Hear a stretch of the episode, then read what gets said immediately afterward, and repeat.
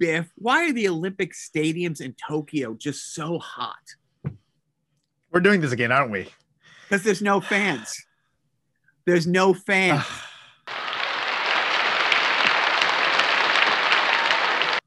you know what? If there was a if there was an Olympic At least if it's a new joke. if there was an Olympic competition for laziness, I would really try to come in fourth. That way I didn't have to walk up to the podium.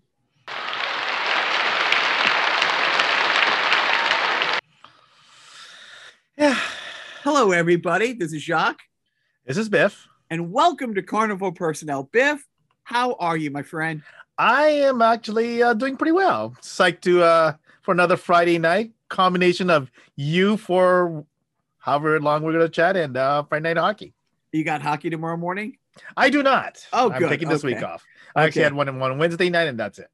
Good for you. We just recorded arguably the longest, probably the longest, unarguably the longest sideshow we've done, but very arguably the best sideshow we did with a really detailed, funny, hilarious conversation with our friend Ronik about reality show TV and development. Yep. And you know, I, managed to keep you know Jock from just yambling Yeah. on forever and ever. So Yep. No, it, it, it, it was, she probably did 85% of the talking, which was which nice. was the right move. exactly. Um, so you know, sometimes we start the show on a sour note when a legend passes or an artist of note that we like. But this week, it is the 99th birthday for one Norman Lear. Yep. And dude, I've heard him on a, a few different shows over like the last week.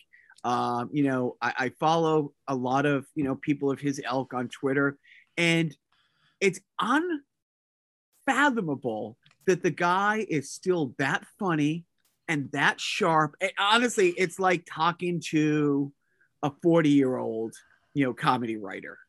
You know, I mean, certainly. I mean, we're talking about the, and it is amazing. A lot of guys from that era, and obviously we're talking about the late Carl Reiner. I mean, and only recently late, you know, Yeah. Carl Reiner. You know, Mel Brooks. You know, Dick Van Dyke. All those guys. You know, just just fantastic minds, and it's just amazing. I guess it's more of also a credit of how much they those guys from that generation used to do. I mean, they just used to do so much within the industry, and you know, so those guys are getting rarer and rarer, right? So and it, and it is it's amazing to hear his journey and and, you know with older people sometimes myself it's like you can recall something from 40 years ago like it was yesterday but you can't remember what happened this morning. He is sharp as a tack all the way across. Yep. and you know like our hero you know monsieur paul Legois, i think i think a lot of it has to do with they never stopped. They never let themselves be old. They never Yep. he never stopped writing. He never stopped Right. producing. He never stopped loving to work in a comedy world. And like i said the fact that he's 99 and he still has projects that he's getting up every day and working on Yep, is yep. is inspiring so he's great um are you a jeopardy guy have you have you been Yeah, you know, I you know, I, I used to watch it when you know it's one of those things where I watch it less and less, largely because uh, we cut the cord. So the get you know wa- watching network shows or the local shows is actually more of a chore. So, but you know, I get it. I enjoy it when I watch it. But yeah, so and and it's it's probably my twitter algorithm that for a, a good while you know ever since the passing of you know the great alex trebek people have been calling out for levar burton you know to do it and and i didn't know if there was a, a, why the ground swelling was what it was but it was. And after you know months and months of guest hosts and stuff like that from all over the board um, he has a shot this week and i think he's doing a fantastic job. Um, i think he's doing a great job. I put on twitter that i do believe if he does get the full-time gig that he should and i'm not being i'm not saying it has to be the full uniform but once a week he should wear the visor of geordi la forge you No, know he when should- he's hosting just once not. once a week No, he I should not. no i'm not No. saying he has to have the whole No. uniform No, but i think once a week no. uh, wh- what i do like you know what? Once a year on Halloween, he should do it. Now, I don't know if all the other hosts have been doing this, but Burton has at the end of every show, or you know, he pointed out in his first introducing of himself and and how he's very lucky to be hosting, blah blah blah. The winning totals of the three contestants every night is matched. Um, it, it goes to his Reading Rainbow Foundation. Oh, that's fantastic. You know, Oh, and a, yeah. and a guy yesterday, and it was awesome, dude. I don't care if it's basketball, hockey, fucking table tennis. Watching the best at what they do is a real privilege. Yep, and the yep. guy who is on a seven day run right now, dude, he he has it's been over like like mathematically over before the second round most nights Mm. and he went on a 20 question run something like a 20 Yeah. question run yesterday and so when it came time time for final jeopardy well, he could he he had something like 43,000 and if the other contestant doubled what she had the most she could get was 88,000 so even and so my you know management my wife 8800 maybe? 8800 sorry 8800 she said oh my god the way he's going i bet he's gonna bet $30000 and he did and he got the question right. And 73000 and so at the end where when when levar was saying what the totals are you could see how giddy he was how much money was going to that foundation. And Yep. everything i've ever heard about the guy from other celebrities, you know, people in the industry. He's just beloved. And Yep. it's funny because I know there's an outcry for Ken Jennings to take over the full time role, but I noticed on the credits last night, he's a consulting producer on the show. Mm. So maybe Yep. he's happy being behind it or or whatever, but it's great because like I said, for a very long time, my Twitter algorithm keeps having people, you know, I keep getting tweets for the last, you know, while saying, you know, Mhm. he's got to be the host. He's got to be the host. And there's been some great hosts, but yeah, I'm a if they call me for my vote, I'm, I'm going LeVar Burton, but I am going to ask him to wear the Geordi La Forge thing. Uh, you don't have TV, but I I reached have out. TV. No, no, I'm sorry. You cut the cord. But uh, but talking about TV, a really good friend of mine, uh, he, he has a his hobby is is pirating. I'm just gonna say it. You know, if you ask him what he's up to, his hobby is pirating, and he just likes to find things and collect things and put them on. And I don't agree or disagree. Like when Napster was a thing, I used Napster to find live recordings or things I just couldn't find. It, you know, Napster predated like being able to go to eBay and buy obscure albums or stuff like that. And so, but I will tell you the other day, you cannot buy Biff, you cannot buy it on Amazon Prime, you cannot buy it on Apple TV. You cannot find it anywhere. None of the 19 streaming services we have have the movie Breakin'. They have Breakin' 2 Electric Boogaloo.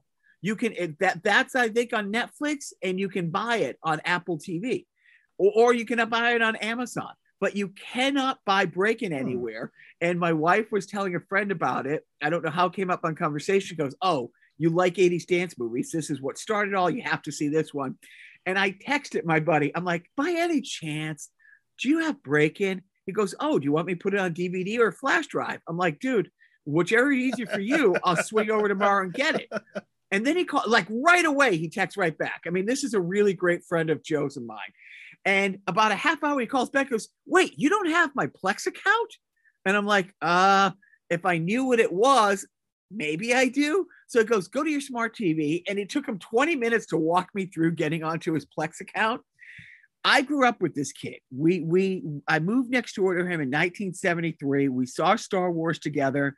His dad took us to Smoking Bandit. I mean, we've been seeing, we've been, we're closer as brothers than me and my home brother, you know, and we're exactly the same, but different. Like he's a Marvel guy who loves DC. I'm a DC guy who loves Marvel. You know, it's like one of those things. So, Yep. but, but, but he and I would run home from school and there was a thing called Force Five every day at 2:30. And we got Okay, out of right. school at like 2:20, and the school was a mile away. And you've not seen, you know, 10-year-olds, 12-year-olds run that fast, not on fire. And we would miss like the opening credits. But every day was a different show. It, it was the same show on Monday, Tuesday, and two Right. of the shows that I love were Star Blazers Yep. and the show called Grandizer. Right. And of course, like I see his animated file, and I've I've been spending the week just watching this, and I got a couple questions for you. Why did all this Japanese animation in the early 70s, the characters look like me and not you? Yeah you know so there there is this thing of i think making people look i don't know what the uh, for lack of a better term uh, exotic on the animation side. So that was a kind of a standard thing. And obviously what's funny is is that if you look at those that era depiction of an asian in an animated context in the west versus in the in actual Asia, you'll see, yeah, that's that that's the world apart in terms of how you know each group perceived, you know, agents. you know, whether you know, so that's it's it's really the almost like the difference between the real you and the Instagram you, right? I mean, there's Right. there's a little bit of that also. But it's funny. But- so so yeah. so the show Grandizer comes out in 1974, but it doesn't get here to like the late 70s or maybe it's 79, 80. It, it hits the UHF channels here.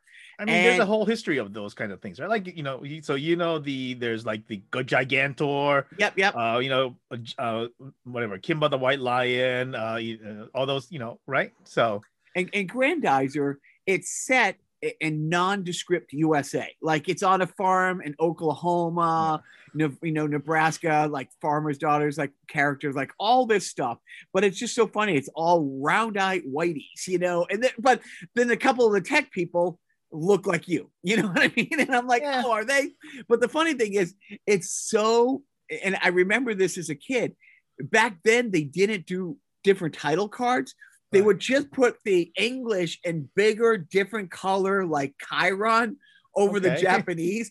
And even on the screens, it's like, oh, he's looking at the screen. and- And they never went over. It's like it- the Japanese characters would be on the screens in the background, like the computer screens and stuff like that, which I thought was fun. But honestly, and Star Blazers, I take it you would at least know Star Blazers. uh, actually, I never watched the show because I read the original manga, but never watched the show. Okay. But I guess they made a live action movie that only came out in Japan a few years ago for Star Blazers. They did like a reboot. Oh yeah, they there. uh, Yeah, I remember there was a um, Starship yeah, Yamoda, I think it's called. Yamato. Yamato. Yeah. Um, so I will be watching that this week. So honestly, uh, it, has been a big week uh, on my friend Plex account because, but like I said, I he has Black Widow up there, and I would not have been able to watch Black Widow on his Plex account if I didn't pay to have seen it in the theater. You know what I mean? I would I, Yeah, I would yeah. have felt guilty about that. Yeah, Like I, I you know, I mean, I want to because look, I know how many those movies employ. It's like, oh sure, Marvel, Disney, you know, they don't need any more money. But you know, I, I did. I wanted to. We we definitely yeah. wanted to support a female-driven action movie, female director, Yeah. all that stuff, and and I'm glad I did.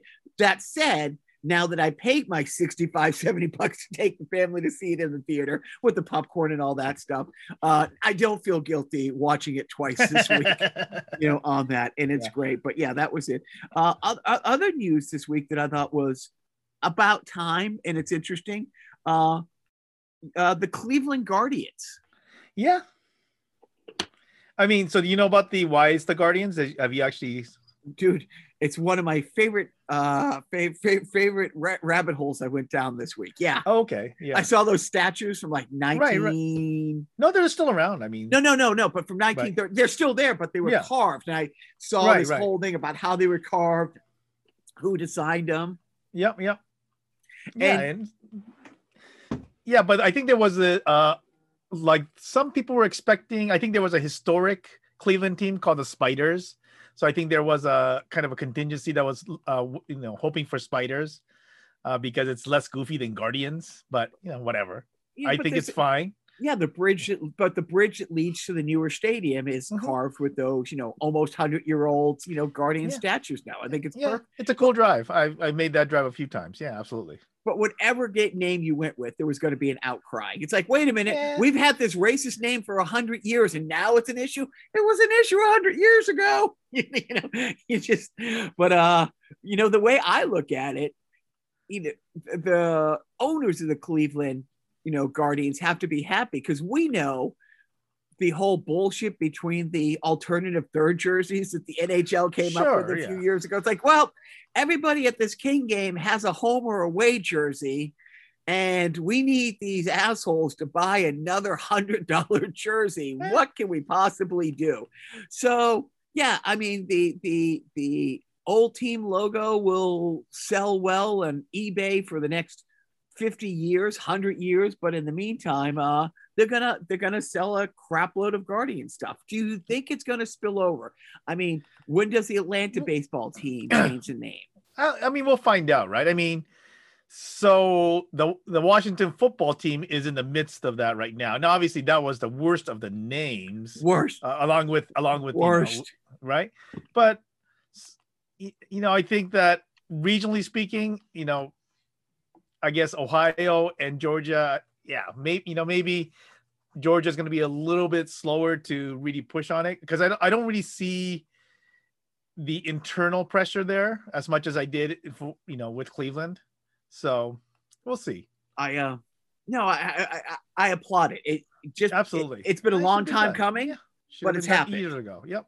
you know but it, but but it's happened now and, and and i'm just happy it is uh speaking of rabbit holes our good Yeah. friend joe Uh-huh. he just likes to throw wrenches into my productive days And Your productive days. Right. The other Yeah, okay. day, Yeah. I, I get an email and he usually texts me i get an email dude it's this link in 1979 they broke a record for 29 new shows and there was only three networks at the time yeah. Yeah. Yeah. 29 new That's a prime time shows and somebody some some genius found them all and strung together the opening credits and back then Nice. some opening credits were two minutes long i mean they were these Yeah. and, and they would they would hire big name artists and big name songwriters dude the rabbit hole i fell down of oh man i vaguely remember that show oh wait that guy i know him from this and this and the googling i would do and the IB, idm you know imdbing of certain names and just like wow. oh wait Oh, yeah. this one- So know, I just I just I just googled you know 1979 yeah uh, TV shows or whatever, and, and there's an IMDb list of 1979 TV show debuts. So crazy right according to this, there's 33 titles. Oh, but- maybe 33. And it's there's like two shows, one of them directly a spin-off of Animal House, and one of them a direct rip-off of Animal House. They had two primetime sitcoms about fraternities and sororities. Um, you know, ne- neither one lasted, you know. I mean, but I, I did. It's like I would, oh man, this poor girl thought she was, you know, gonna be you know, huge. She's second lead in this, you know, this drama, and then you go and look at her ID, and it's the only thing she had. Or, or in some cases, uh, you know, I found out like John Travolta's sister, you know, who I said to, I said to Joe's like, oh, I'm only going to remember her from this show now, and he's like, oh, well, don't you remember that she was Fonzie's aunt and Chachi's mom on Happy Days and Joanie Loves Chachi? I'm like. I forgot that I knew that. So it is. So and, and I do. I sometimes I I gotta put a parent block on YouTube for myself during work hours because it just takes you from one thing to the next. Yeah. But Wait, so um, so not have you done the um old grey whistle test uh, YouTube search? dude, I here's here's my old grey whistle test story. I got to quote unquote produce a box set for the police in 2004. And Yeah, I remember Stewart, that. Yeah. Stewart Copeland actually brought in the master, which I, Okay. don't, I don't know if this means much to you, but it was a three quarter inch PAL tape. Nice. Dude, it was, a, and and we probably spent 10% of the budget, like Mm. salvaging this thing, like color Mhm. correcting.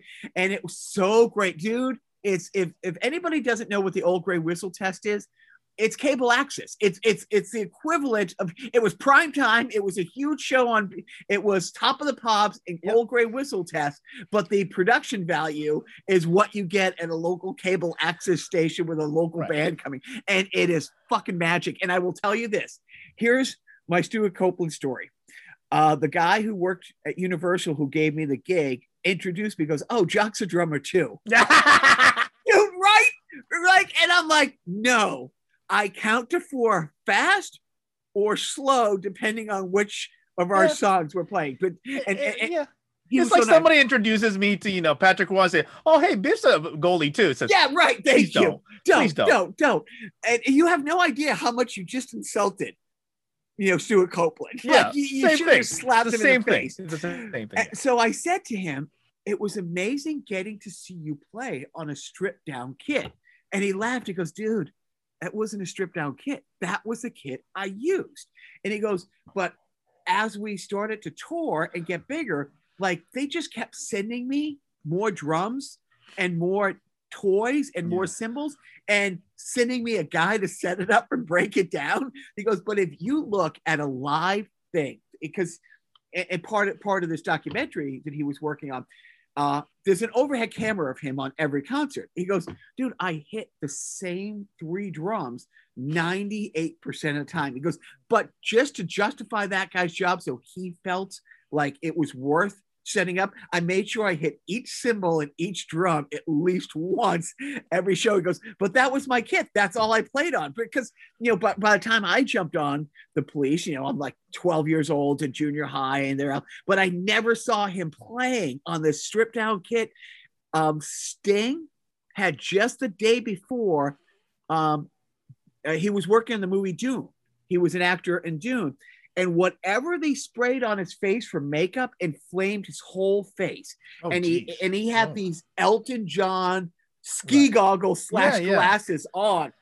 But yeah, so what are some of Oh. your oh, favorite whistle tests? Oh my God, there's so many, but I would say um, uh, the one that I really love is actually obscure, but it's there's a guy named Gary Moore who was a guitarist for Thin Lizzy, Yeah, yeah. but but he's a so he was a solo act, but he did this one where the backup band in my in my world is like freaking like you know a freaking a who's who where he basically had a combination of uh, there's a guy named Cozy Powell uh, who's a drummer who you may not have heard, heard of even though you're a drummer but within the heavy metal world he was a big name. And then he had the guys from Thin Lizzy yeah. as the backup band kind of a thing. So, but that lineup was, you know, fantastic. So yeah, that was good. So there was some great old uh, Judas Priest back before, back when Rob Halford had super long hair, stuff Yep. like that. Yeah, Yep. there's, there's, you know, I mean, but, but I've gone into that rabbit hole.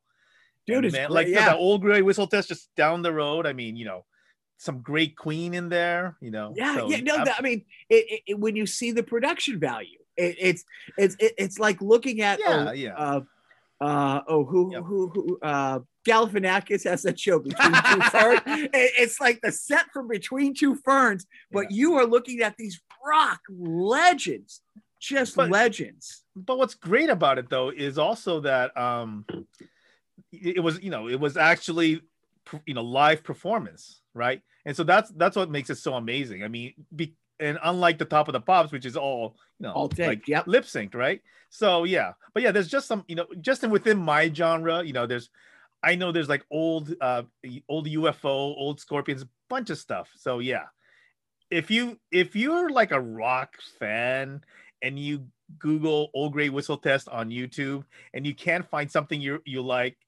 there there's definitely something wrong with you. Right, right. No, um, I mean, I did not see the Queen one. Don't tell me what they've Yeah. played, but I will definitely be going Yeah. back, you know, this week and doing it. Yeah. So, um, it's funny because this week I actually wrote down some things I wanted to talk about, and just before we come on the air, it turns out that the Justice Department, and I don't want to get too excited or giddy, but the Justice Department just told Treasury, "Hey, clowns, no more hiding the taxes. You have to turn Donnie Two Scoops." Uh, taxes over to Congress. So look, I, I, I I've learned not to get excited about that stuff until something really happens, but I got a good feeling about it, Biff. I got a good feeling that you know, um, uh, uh, some of the shenanigans might be coming to an end. But but then again, Yeah, we'll I'm not going I to mean, I, I would say is something going to happen that will prevent him from running again in 2024. So I And don't I'm not- know if you know. Yeah, I'm not sure if I don't want him to run because you know he's just like the, the lead balloon that he's you know been. I'm not going down that rabbit yeah. hole, but he's you know he's he's defined the word loser at every turn. But Well. um, I, I will say I'm disappointed in the media because I I'm just finding out it's been going on for like four months. But have you heard about this this um, coal miners strike? That they ended up having thousands of people thousands of people show up from all over the country in New York and protesting. Zero attention on any of the outlets. Yeah, Any that's of a, the outlets. yeah, that's a that's a kind of a it's a fascinating thing. So part of it is is that it's okay. So if you put it into context, uh, who who's who's who's protesting? Coal miners, as he said, right? Yeah. So that means it's in the coal industry, right? So and then and it's a it's a coal miners what? It's a coal miners union, right? So we're dealing with coal, which is something that the liberal media probably doesn't like. And then you're dealing with unions, which the conservative media doesn't like. So who wants to cover it? Well, you would figure that some of the and again, yes, I'm just Look. that, so that, that was my question. you know, you right? and I, you and I are on the same page that we should have been on wind and power, you know, wind and solar decades ago. And and and we're not fans of coal, but it is here for the time being. But but the whole fact that no Democrat is standing up with these you because I mean, you know, the death of the union, uh, you know, the unions since the Reagan came in in the 80s is really what eroded the backbone of the middle class. So you'd figure somebody, you know, an AOC or Warren or somebody who's really so, or Bernie, who's so pro union. It's like, yeah, I don't like coal. And wouldn't it be great if we can transition these workers into solar or wind? But they are getting screwed around. You know, they are workers, they are a strong union, they are middle class. Let's get out there. But yeah, no, that's interesting. You're right. Like, it's not sexy for the liberal media, and it's, you know, kryptonite for the for the other assholes. Um, I mean, bottom line though, what I will well, what I will say is that I mean, I you know, as much as I don't like the industry itself, you know, my you know, my heart hurts for those people because we're dealing with people and some of them are kind of willing partners, maybe whatever you want to say. They know that they're going to get crappy health at the end of their lives, right? And Right. they're getting paid garbage wages and no benefits and those are the people who really really need the health care and the the long-term, you know, well, but, uh, uh, support. you know, on one hand, you have every Democrat saying I'm, I'm for unions and, and all that stuff, and they're and they're silent. And then on the other side, like Yeah. the last administration, the guy who's head of the EPA is a coal magnet, and they're like, these Yeah. coal workers are the salt of the earth, and these are the backbone. And no Republican is standing up saying, yeah, we support these are the salt of the earth people that we want to vote for us because we perpetuate, you know, their their, their existence. Anyways, um, Yeah. Did you check in at all for the January sixth hearings that, that happened the other day? Uh, I did. The only part that I really watched was the testimonials from the police officers, and nothing beyond that. So that's all I've watched. And you know, obviously, certainly, I can't remember the uh, officer's name, but him describing the whole event and telling us that in his in his whatever 20 odd years as a policeman it was the first time that he was called the n word while he was in uniform i'm thinking you know I'm- that's like that's like a that was a kind of a mind-blowing statement in my book I am glad that he said that word several times, Yeah. and that the, that the stations that I saw it on Mhm. didn't didn't yeah edit it out. Yeah. Because to, to see that strong, I mean, he's a giant, he's a Yeah. big guy, and to see him emotionally and say like that, you know, it's like, yeah, it, you know what, you know, isn't isn't it isn't doesn't the NHL have that new that new thing like get uncomfortable? It's like, yeah, uh, no that's not the nhl that's the black girl hockey club. But, and but some, NH, nhl NHL clubs teams have up. signed on but yeah we'll, we'll i'd like to discuss that later but yeah Uh, yeah, no, we'll get to that. Yeah. But get uncomfortable, and that's when. Yeah. And but you know, on on a couple of stations that I toggled between or saw coverage of, they were a being here's the cop story who was getting crushed in the door and showing the footage of him getting crushed Yeah. in the door. So look, I I think we got a long way to go. I'm glad. I'm glad that Pelosi had said, okay, we negotiated with you in good faith for a month and we agreed to all your terms to put this commission together. And then the day before, you you wouldn't do it.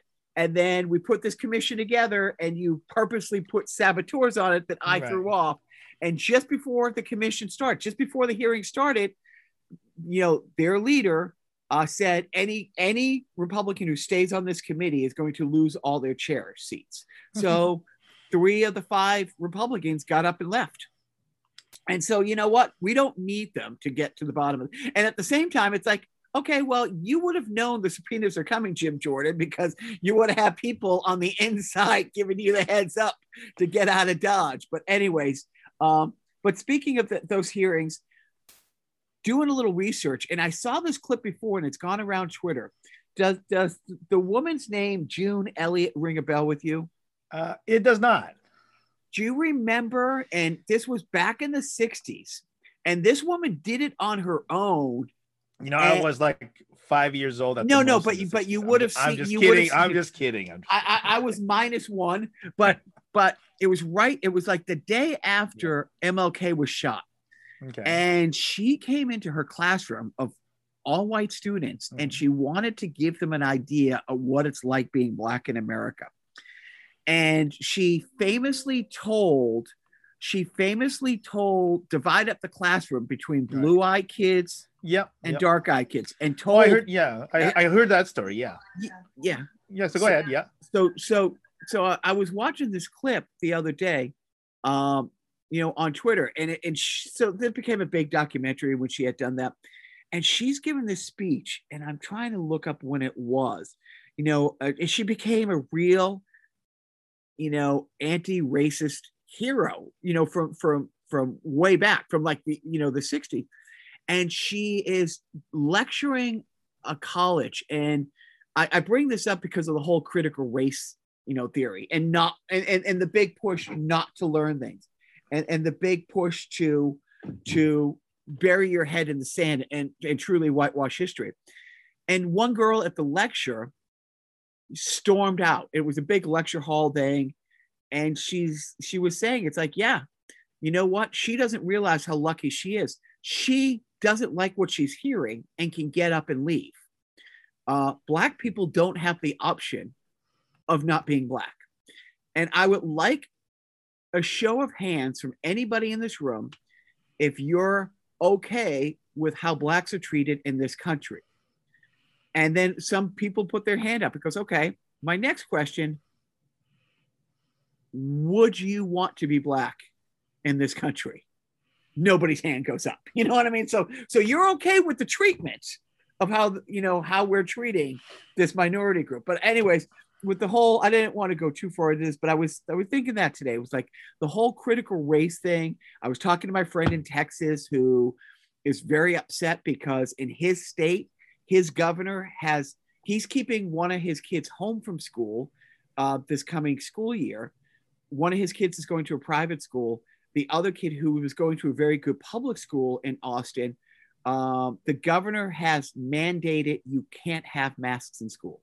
You no no school system can mandate masks, and it's like like you just just just telling kids they can't wear masks is is what they're they're, they're Yeah. doing, and it's like so on one hand we're truly truly trying to keep the Delta variant going, and on the other hand we're truly truly trying to again whitewash history and this whole well we don't want white kids to feel bad if they know that we did bad i've talked to you. You know i remember talking to you about comments that my you know korean mom-in-law made uh, that were wrong comments and she was corrected by my wife. But because she has this great dislike for the way the japanese people had treated her as a child and you're like oh yeah we were awful you know? And Well, Germ- and germany they that's a don't different that's a, that's a different conversation. Plus the japanese are still kind of awful when it comes to you you know the whole uh time in korea and everything else. So that's a different story. But, but, but So- in Japan, as yeah. a child, do they hide the, the atrocities of war? Because, like I 100% oh, they do. Okay, because Oh my god! No, no, no. That yeah, that's why I'm. That's what I. That's what. That's what I was gonna get to. I don't. I don't want to expand on it because that's not the point. But right now, the Japanese um, uh, government complain about these uh, there are these symbolic statues of, of of these young girls on benches that symbolize the comfort women and they have been put up in various places as pieces of artwork and whatever else and the japanese government goes bananas. And, and i think there was one even in glendale i want to say for a little while. And the japanese government is you know going to conniptions over it. Yeah the japanese government is in denial over that role and they're they've also basically said that you know we've done our atonement we did what we needed to do and so yeah that's where i agree with ellen's mom-in-law from the standpoint of you know what they're they're they still haven't done it's the same thing as a lot of things in this country where the atrocities are not acknowledged well i mean thing. it's funny i i thought i loved history it was one of my favorite it was one of the few subjects i did okay in school and then i went to college it wasn't until I, I got, I, I think I was, I might have been out of college. I got a college degree, not in history, but I went to college, had to take some history courses. I didn't know about Japanese internment camps, and I was a World War II buff. Like, like you know, when I started a company in 2000. Well, but in your defense, you know, there, that wasn't a war going on in the internment camp. So see, see, it's not important. No, right. It wasn't no, a war. same thing. It's like, no, you know, you know, I didn't know about redlining and I didn't know about segregated army and I didn't yeah. know about the testing on the Tuskegee airmen. Like, and I, I, I will tell you, I am ashamed that somebody who, who thought he liked history and watched every documentary going up on PBS that I find out about the Tulsa massacre by watching The Watchmen two years ago. You know, yeah. Uh, and, and then I looked it up. I remember watching that, and I'm like, holy shit, this this, this happened. Yeah. Yeah. And, and and wait a minute, it wasn't the first time it happened. Yeah. And and and what happened? I think it was in Wilmington, North Carolina. The same thing happened where, you know, you know, I'm not going into that, but it was like, dude. And now we're going out of our way to make it harder to learn. But you know, I I it just was Bill Barr that said the winners write history, right? Yeah, but but but we didn't win. You know, but you know what? It's like I, am just hoping that you know. But but now that I have brought up COVID, uh, how you know it it it kind of hit home for you and I and our circle yeah. of friends this week. Yeah. Well, so I don't want to. Obviously, we don't want to be. We don't at this point, but um, yeah. So I, I guess the short thing is is that uh, we are seeing firsthand what's been reported on the news, which is that you can be fully vaccinated and still contract uh, the the virus. Um, so, and you look at some of the uh, st- statistics coming out. I think, in fact, there was something that was uh, that pertained to some area in uh, Massachusetts where there's uh, there was a report, CDC report, where like 74% of the people who can you know who tested positive were vaccinated people and stuff like that, right? So, yeah, out, out in Provincetown. Yeah, so you know, and so those numbers, I want to see the kind of the expanded numbers in terms of so what's the percentage of people who were vaccinated in, you know, just the regular percentages, and then so what does that mean and everything else.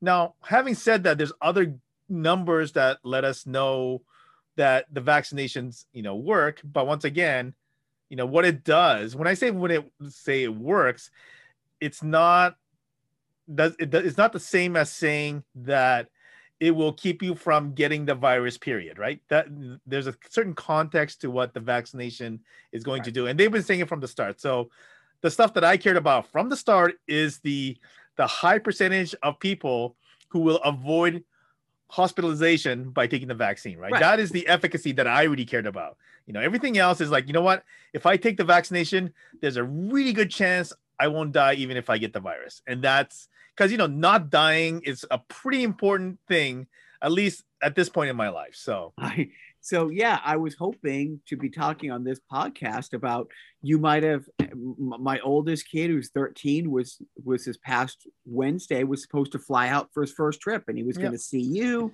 he was going to see taylor and he was going to see you know stay with our great friend renetsky and and we just told him it's like hey you know our friend who is a very his whole family is just fucking brilliant and they took it incredibly serious but yeah when it hit that it's like and i'm thinking and i tell him it's like dude if you get it you know and he got it right away because he has autoimmune yeah. things and he wasn't pushing back but i'm like yeah. i don't know how, if you have to stay there a month two months i mean i realistically what would have to happen is I'd have to fly out and drive him home, you know, or or drive out and get him home if he's going to be there for a couple months, even if he has a mild case, or if he gets it, you know, and even though he's vaccinated. So yeah, it kind of, I, I I was Yeah. hoping, I was hoping, you know, three months after he got his vaccinations that it wouldn't be hitting home. But you know what? Thanks to the assholes out there, the covid COVIDiots out there who are really working to keep this thing going. And and it starts at the top and goes all the way fucking down. Um, It is kind of fascinating though, from the standpoint of we're seeing like the, you know, except for Tucker Carlson and Laura Ingraham, I think all the other Fox, um, uh, you know, panelists are starting to push for people to be vaccinated. Right? There was that period where, you know, oh my God, you know, all these guys, you know, Hannity is telling you to get vaccinated. It's like what? just in the past week, it's only changed the Right, past that's what I mean, right? But- so because because yeah it was last week there was two guys on the fox and friends set who almost got who got into it because one guy's like you got to go get vaccinated And the other guy's like well i'm all for telling people they should but it's not our place. It's like and, and then he made one of the asshole stupid comments of the year which is saying a lot but he's like if you told me you were going cliff diving this week and i said well that doesn't sound safe but it's not my place to tell you not. It's not the government. The government's job isn't to keep you safe and right away, I thought, okay, great. I'm with you. I agree. So let's get rid of the military because the military's whole thing is to keep us safe. But if the government's job isn't to keep us safe, then why are we spending trillions and trillions Yeah. of dollars? Okay, on the so I. I think the uh, somebody, you know, not not my idea, but I think somebody basically had kind of similar, a, a closer a- a- analog, which is, you know, drunk driving is a choice, right, right? You know, But you know, we tell you know, but I think it's okay for the government to insist that you don't drive drunk because guess what? It's not hurting just you. You know, I thought I, I keep seeing this. There's one guy I follow on Twitter, and he's always trying to raise money to put up these billboards, and he always has a great mock-up of Yeah. these billboards, but I don't think any of them have gone up. um, so I'm a little hard pressed, but they're, they're great, you know. But one of the billboards he's been trying to raise money to put up is like a picture of uh, Donnie Three Scoops down at Mar-Largo, but a picture of him smiling with his thumbs up. It's like I got my COVID shot in January. You Yeah. know what I mean? It's like, you know, that whole that whole crime family got their shots. Everybody on Fox has got their shots, you know, but yet they go out there and they tell you it's your choice. You don't have to be pushed around. And now places like Alabama, wh- where that governor who never put a mask mandate in place, who shut down last, opened up first, is out there yelling at the unvaccinated. It's like, dude, lead by fucking example. You know what I mean? It's like you you can't come in now and say, oh, after a year and a half of telling you it's not bad, it's gonna go away, it's fake, masks don't work, Yeah. don't you know, cheering like lock Fauci up and stuff. Now you wanna take it to and I honestly I have a theory because I guess last week the CDC had said 99% of people in ICU with COVID are unvaccinated. So yeah, Right, sure, there's right. going to be one Yeah. or two, two, but it's like now they're starting to read. Oh fuck, that's our viewers. You know what I mean? It's like oh fuck, I, That's I our voters. Yeah, I, I've I've had suggestions that there was possibly another a, a briefing that may have gone to certain, you know, to say, you know, to Congress or whomever, right? And based on some studies or analysis from the CDC, that I think that perhaps may have scared the bejesus out of a lot of these people, and then they in turn may have, you know, tipped some of these guys to say, "Hey, this is what I'm hearing. This is what I'm seeing," and then that might be what's kind of actually changing things. So But- that's uh, that's conspiracy theorist stuff, but you know, But- so that's what I kind of wonder. but but yeah, but you know the the last guy still you know isn't out there saying to do it. They're, they're yeah they're, they're but but yeah, but Tucker Carlson and, and Ingraham are the biggest ones on that network right now. So them pushing back Sure. is only going to hurt.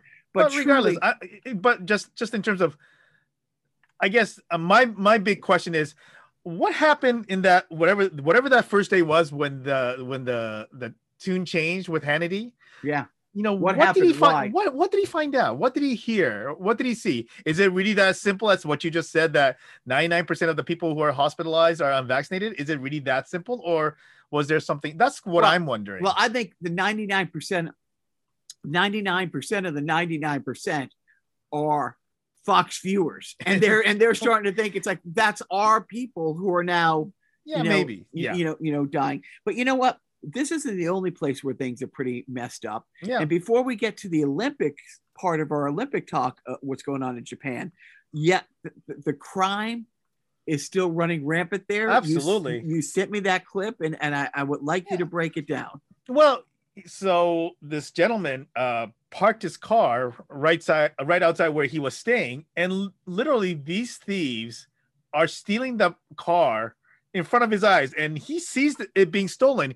He yells out from his window, "Don't steal my car!" And what do these uh, thieves do? They ignore his plea and warning completely and proceed to steal the car. Is that unbelievable? And I, dude, and, and and forgive me for my ignorance. Forgive Yeah. me for my. Are steering wheels on the right side of cars in Japan? That's correct, because they drive on the left hand side. They they do. They Yeah. do. Okay. Yeah. I, I I was not sure of that because I'm like, there's no way somebody can get in on that driver's side the way it was parked against the rock wall there. And Yeah. I'm like, or the brick wall. Yeah. And then they blurred out. So either the car that his buddy was driving, um, you know, they blurred out the Right, plates and, and hopefully that well, I assume that car was stolen because you could see the plates of the getaway car as but yeah, he's yelling. It's like I don't I don't know exactly what he was yelling, but I could put the pieces Yeah, together. yeah, yeah, absolutely. You know what? you- But you know the amazing thing about it is they found the car two days later. It, was total chopped up. no, just- they did. They found the car that was returned to the owner two days later. Oh. Probably because the you know the thieves freaked out when they saw themselves. Oh, that's us on the news. This is bad. You know. yeah, yeah, exactly.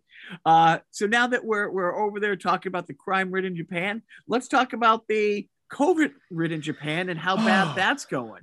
Well, you know, I mean, it's going right. I mean, it, and obviously we've had these cases uh, popping up among the athletes and uh, within the athletes' village.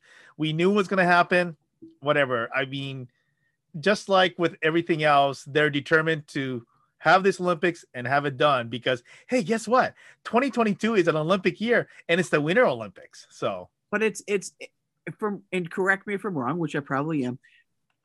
The people in Japan, the people in Tokyo didn't want the Olympics right now. They they want, but Yeah, it was the IOC that said, "Fuck you, we're doing it." Well, it's not so much the IO. Well, so but it's really the a combination of the JOC and the government that said, you know, you know, we're not stopping this. This is going to happen. We're going to go through with this, right? So what happened with the broadcaster who made a Holocaust joke?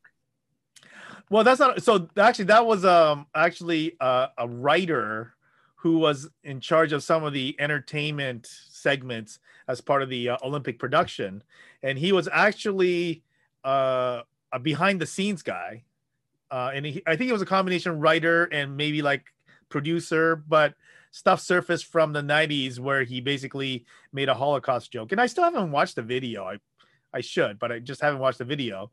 And so essentially uh, this was made, you know, essentially this came out, pressure was on, and he resigned. And so I mean, And you, you and you sent us the clip. You're like, he's not yelling, but trust me, the prime minister is not happy. Well, I mean, it, it's it's like anything else. The problem is that they number one probably did a poor job of screening things in general. That's part one. Part two is is that this this is the problem with the way maybe the IOC is run, but definitely the way JOC is run, where you have these connected people who have these, you know, basically old school, you know, dudes, right?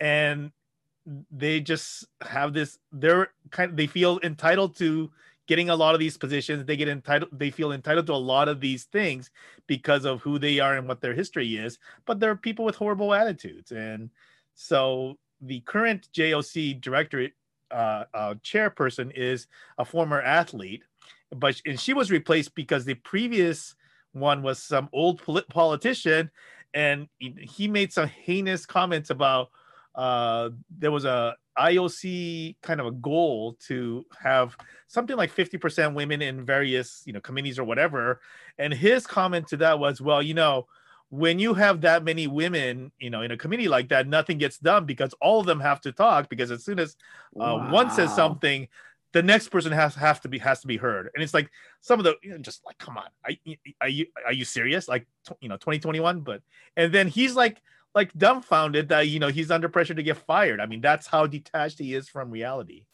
so, so let's let's talk about the good stuff in the olympics and Yeah. and uh I, you know I, I i'm i we all become experts on things Yep. we didn't know two days ago sure But I guess Japan and the U.S. women's softball team have uh, the last time there was kind of been a softball- rivalry yeah right? Like the Yeah. la- and here's the crazy thing: the last time because softball hasn't been in the Olympics for a little Right. while, the last time they met in the gold medal game Yep.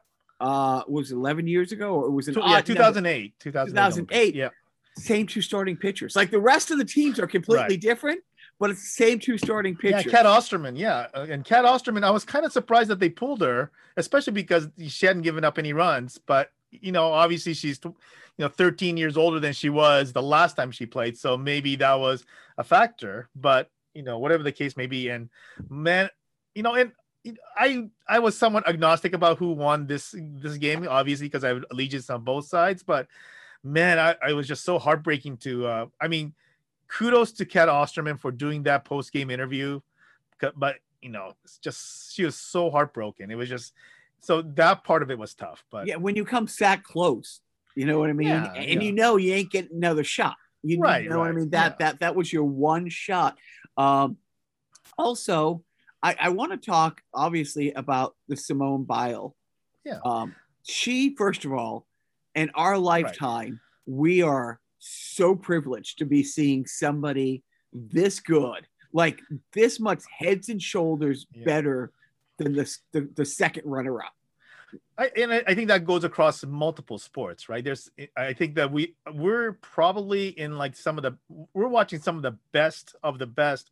Like, you know, you you you talk about her, you talk about you know people like you know maybe even guys like say you know um, uh, maybe Federer, maybe Djokovic or whatever, or you know Serena Williams definitely, and you know the right. Wayne Gretzky and and Michael Jordan, all those people, and like so in that sense, we're just lucky all around. And of course, within that realm of the you know the the mega mega superstars, you know Simone Biles is in you know that Mount Rushmore territory, right? So and, and we've talked before that she came up with a move that is so incredible Yeah. that nobody else can do it and so they banned her from doing Right. a move that was named after her because nobody could come close she has won gold medals on a broken foot Yep. she's won medals literally Yeah. she's won medals banged up in ways that nhl players would be like Right, yeah i can't i can't go out there so this time around something's not right she's hurt and when she when she pulls herself out of competition Yeah. and, and and just the the the vitriol that she was subjected Right. to and and and and you and no one took Well, but before we go to the negatives, though, I Yeah, do yeah, yeah. I, I do want to start with the positives of that, which is Yes. number one, right? For somebody that huge to come out to say that you know, you know what, not only, and I think there's the part that there's one part that people miss, but the really important part is is that you know I'm taking ownership of over my health, right? And as an athlete, you know I'm not going, you know, this is going to be dangerous, and we know we have obviously there's documentation of gymnasts have explained why this is so dangerous, right? So I'm not going to get into that, but I think that aspect of it is super important that she's as you know one of the greats of the greats of the great is setting this example to to the you know certainly to the younger gymnasts but maybe across multiple sports. So that part is great.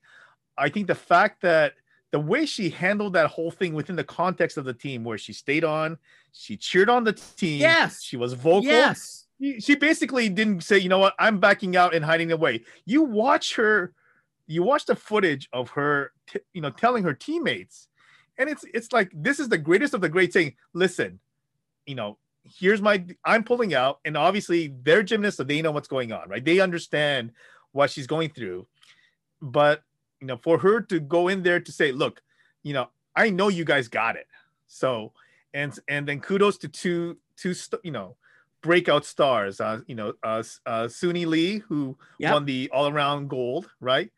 Uh, and then uh, Jordan Chiles, who had to take Simone's slot in the two events in the team side that Simone pulled out of. And you know, obviously she wasn't pre. I mean, she's prepared, but she certainly wasn't like expecting to do those things. No, I, like and to be a- thrown in there and they go away with a silver medal. Fantastic. fantastic. And, and the other thing, you're an athlete. I'm an athlete. We No, know I'm not. No, No, you're we not. Play, okay, We, play, sports. but we know athletics and Yeah. and and for her to say look I'm the best in the world but me at 75% is not good at this as, as her at 100% Yeah. so she when she pulled out she was doing it just as much for her team like if Right, she had if she had oh i'm gonna gut this one out look you know if if tom brady literally pulls No, no, no, no. Let's do this. Let's, let's not do. Let's not. Let's not go with hy- hypothetical. yeah no just let's her, go right. with the real stuff.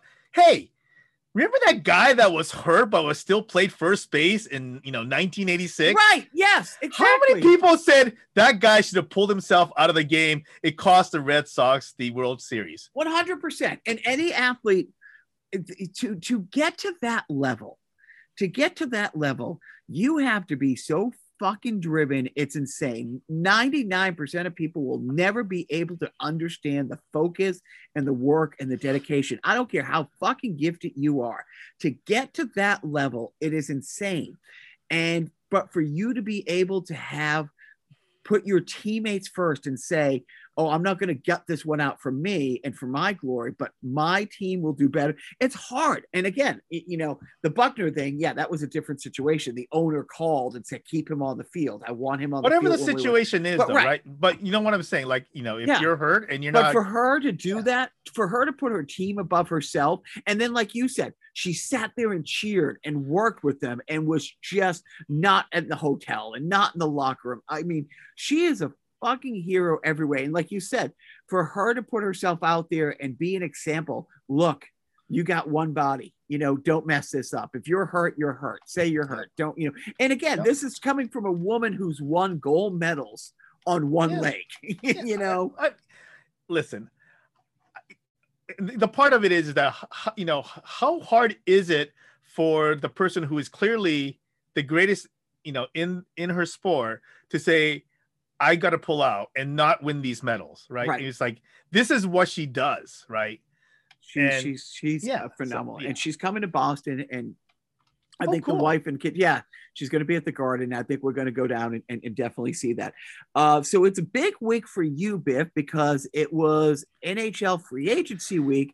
So Yeah. I want I want you to talk a little bit about some of your favorite things that happened, but then. uh I don't know. The it seems like the NHL is trying to compete with the NFL. As how Yeah. many awful people can we, you know, Well, yeah. So, like, just starting with the, you know, I mean, it's just been a kind of a bad week. So within hockey, and even with the Simone Biles thing, um, there was a lot of, uh, you know, Twitter activity because a couple of the women on the U.S. Women's National Hockey Team came out and did the, you know, you know, Simone Biles is a, you know, is a soft, is a coward for doing this, you know. So for fellow women Olympians to essentially do that that was pretty brutal. And you know a lot of comments about you know what that toxic hockey culture not just with the men right? I mean that was one of the things that you know came out. And of course when we talk about you know toxic hockey culture you know we've had this blackhawks sex scandal for a while.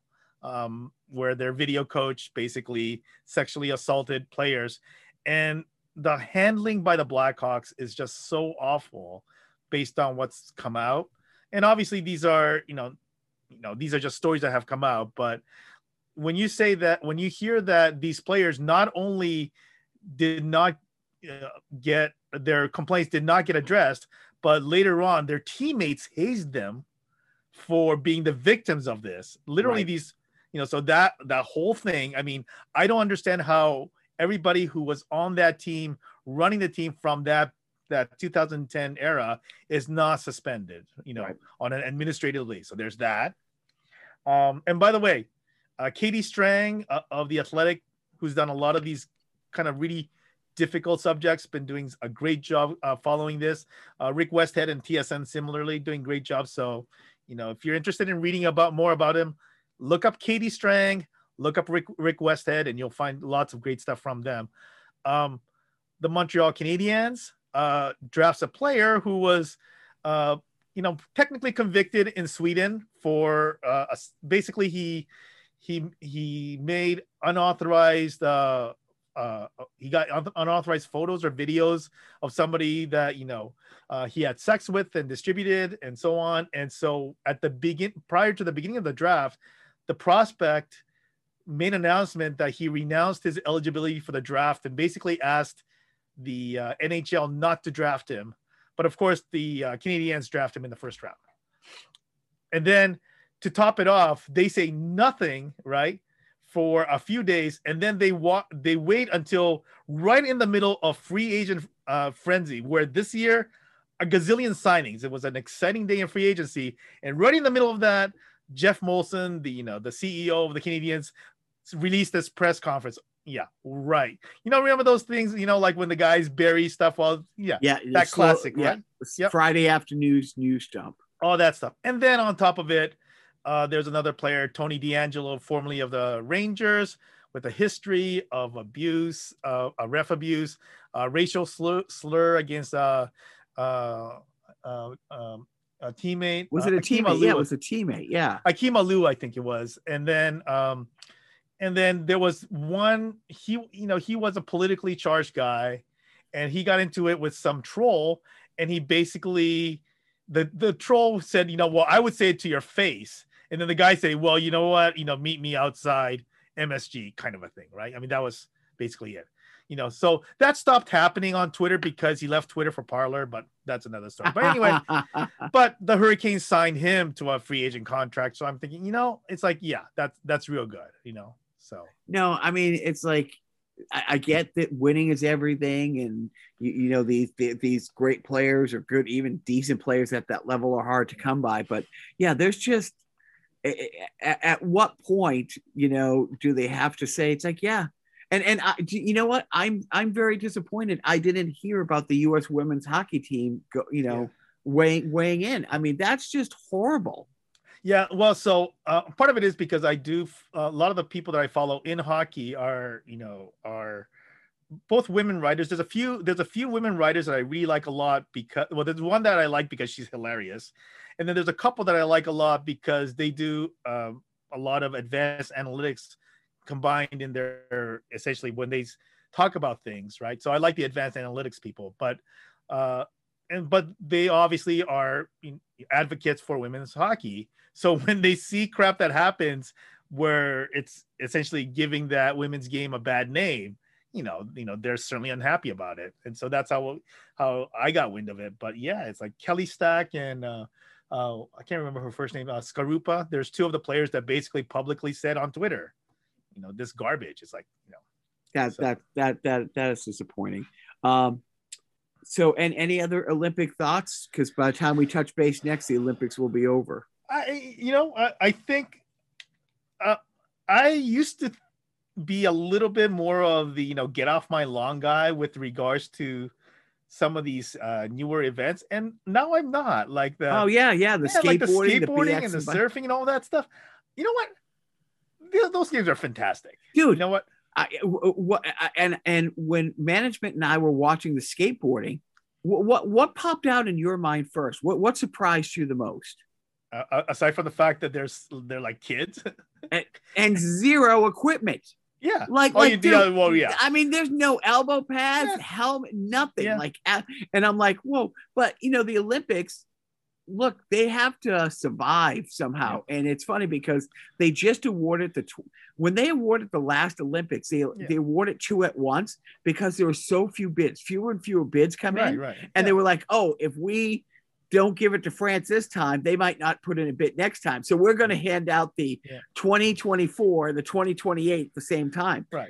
Only one city bid for the 2032 Olympics. Yeah. Only but, one. But yeah, it should really should it really should and, and it really should be something where um the Olympics I mean, obviously, we we could go into the IOC corruption and everything else, but I think that we're, we're at a point where we have to entice the cities to do these things. That they have to re- literally get an actual cut of the broadcast, you know, revenue. Oh, there was there right? was there was in Boston a few years ago. There was a private group that was trying to put in an Olympic bid. Yeah, and it, the governor yeah. stepped in and said, you know, just to the IOC, it's like, yeah, this isn't us So if you're thinking about taking this bid, we're not doing it. And and I think it was the governor or one of the senators was like, okay, just so you people know, um, this is what they're expecting in ways Mhm. to be considered. And it's Yeah. like they needed a lane on the highway just for them. Yeah. Like Yeah. all this crazy stuff. And it's like, dude,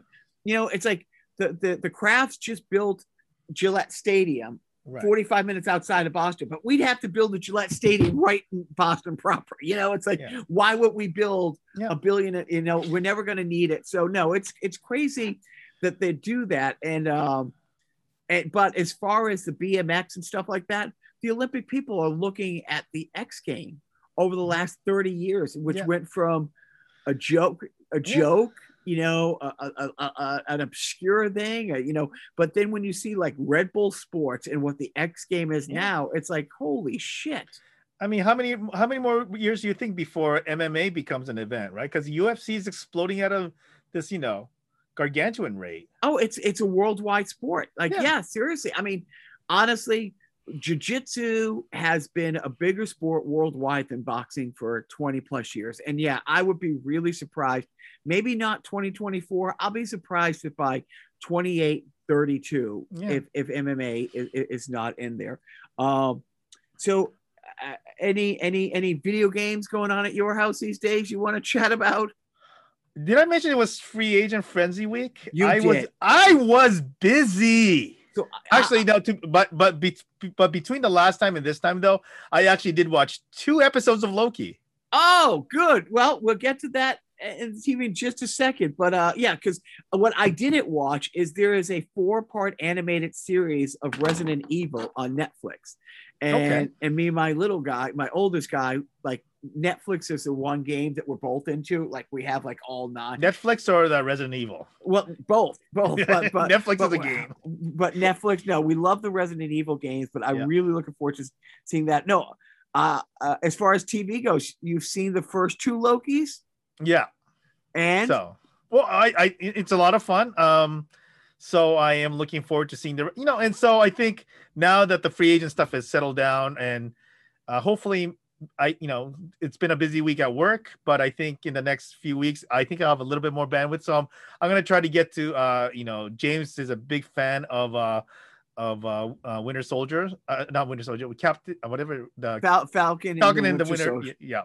So uh, you know, I do want to get, I do want to get to that. I do want to get to WandaVision, so the whole thing. So there's a few that I'm, I'm gonna try and catch up between now and October. So when you watched Endgame and you saw Loki pick up the Tesseract, right, right, right, right. It's Yeah. like, oh, you knew he was going to pop up Yeah. somewhere, and and I love it. Takes place right that Yeah. second. It goes right, Right. from there right into Right. it. No, yeah. I'm So that that part, I, I, I, so that part was the kind of the easy read, right? I mean, I anticipated that. Okay, I get it. You know, okay, right? where's he going? How's he getting Yeah. into? So no, no, but story? it, because when they announced the Loki, you know, movie, like, yeah, I made that that that was the obvious stuff, right? But I think in general, and I don't know that Marvel was going out of their way to hide it or anything, but I think they've been really, really good about essentially, uh, I, you know, despite a lot of hate towards a lot of this, the the Marvel stuff, I actually think that they're pretty well thought out, and I think that there is uh, even though I'm uh, unlike you, I'm not a hardcore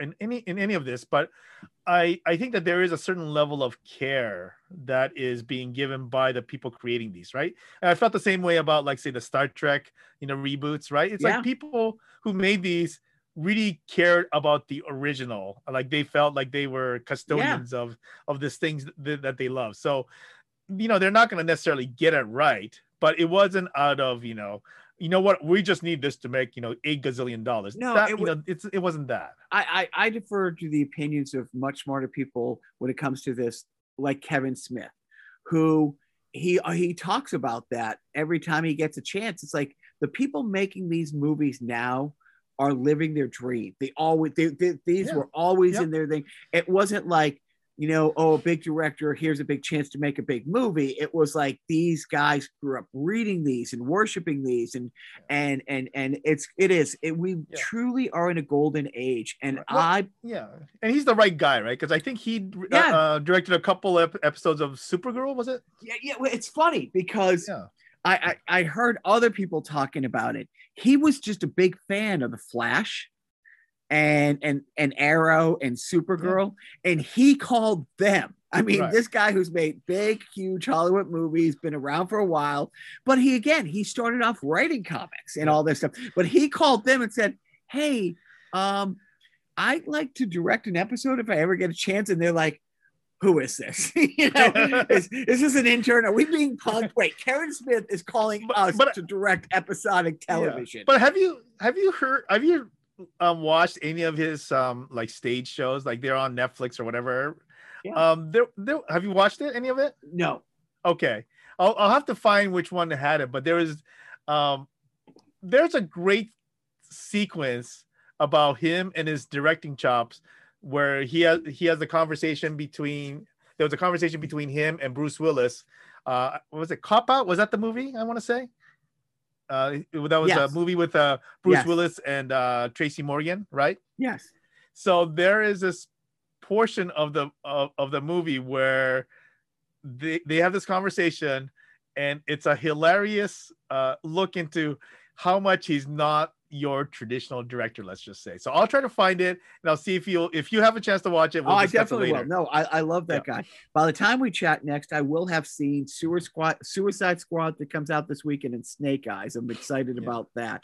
Um, I gotta say, you know what? I I, I love this. I, I it seems like I got the impression that the first Suicide got, Squ- Squad got kind of crapped on, but I actually really enjoyed. It. I loved movie. it, and and Yeah. um, I don't know why Will Smith isn't back.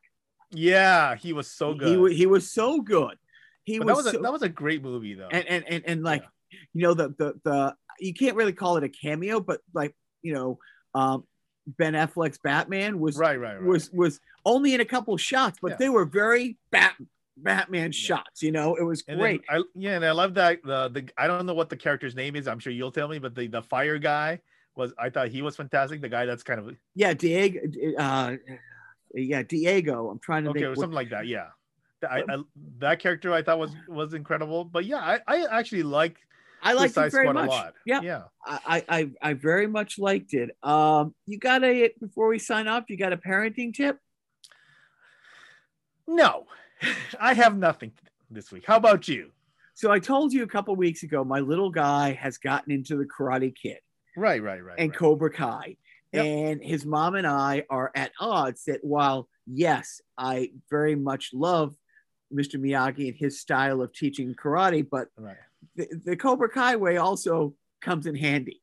And so my little guy decided he wanted to get back into hockey. And we went out. It was his first time on ice in four years. Mhm. Uh, he killed it. Like he shouldn't be this okay. I mean, he's not good. He's not Right, great. right, right. But it's like, dude, he was. I, There was I a little bit of that stunned, That kind of the riding the bike kind of thing. He just just stunned. and he, he yeah. he only played like four months, once a week, four months when we first moved here. Four years later, he says, "Oh, I want to play," and so I take him. And what was really great is now that he's seen Cobra Kai and seeing why I like that style. He was tired. He he negotiated himself out. The stick time was an hour and twenty minutes, and I said, "Okay, we just have to stay fifty." But you have to keep moving the entire time. And every time he stopped or slowed down, I got behind him and I was like, you know, the guy, the teacher from Cobra Kai, you know, yelling at, like, come on, Mr. Lawrence, this pain, this dojo knows no pain. And he was laughing, but he kept going. I'm like, dude, if you want to do this sport, and you know, I'm going to sidebar for a second. What's really tough, Biff, back here is, as you know, hockey is religion. So Sure, if, yeah. if you're 11 and you want to play hockey, Right. Biff, you can't. yeah, because, I mean, because there's no in-house. There's yeah, there's you're no- dealing with all the travel teams just taking up all the ice slots, right? Yeah. Right. There's no in-house, there's no learn to skate, there's no Yeah. beginner programs. It's if you're 11, you've been playing since you're 4 or 5 years old and you're obligated to honestly play a 60 game schedule, Yeah. 30 of which is at least an hour away if not out of the state. Like, you know, my brother You guys spends- have uh, uh, not that not that he's gonna go there, but like do, the does your school systems have uh, like um intermediate school and high school hockey though? they don't. They don't. Okay. It's it's JV and varsity. and every high school around here on far i mean the hockey teams play in front of packed houses. Right, right. And you know, the high school state championship play they do at the Garden. You know, Right, right. Yep, yep, and yep. and the place is packed. It's Yeah. it is just a religion here. And here's the thing: he can do it. Like if he right. if he went out twice a week and you know and i just mean because because as you know it's like i'm a better coach than a player i'll ever be and i've Right. worked i've worked with so many people you know and i i'm pretty good at this and i've told him and his mom told him if you really want to do this and you're willing to do the dryland training twice a week Yep. and you're willing to go to public skating once and just work on skating and get to a stick time once a week if we can find it. Like once hockey starts back up, like right now, I got him doing a stick time last week and the next three Sundays. I don't know Okay. where there's going to be after that. I'm like, dude, Right. in six months, you're not going to be the best player on any travel team, Yeah. but you can make a travel team. Yeah. You know, because he's a naturally, and I and I really believe this. When when when we had the boys, I'm like, I don't want to put him in, in any sport and push him. I want to Right. expose him. I signed him up for everything. I mean, every fucking sport you can imagine, they played once, from all the traditional ones to things like water polo, you know, archery, all this stuff. And and if you stick with it, we'll work with it. But with Yep. jujitsu, it's all about understanding leverage and your body Mhm. and movement and, and and its strength on strength so he can transition to this uh, if if he really wants to but my parenting tip is like yeah you know when they get into something and uh and they're willing to uh to to put in the work make them watch a little cobra kai and understand you know what this is what it takes like literally this Yeah, is I- this is what it takes Yeah. so that's my parenting tip. Uh, Biff, I, I, I wish you the best. I'm, I'm really looking forward to the Ronick sideshow next week. Uh, Yep. a- a- but I'm going to leave the rest up to you, my friend. Well, you know, we had a lot of just horrible things in sport uh, this week, but at the same time, you know, this what we led with um, was that whole Cleveland Guardians thing. So, you know, that makes me think that you know it's important that you don't forget. Oh wait, that was a quick five minutes.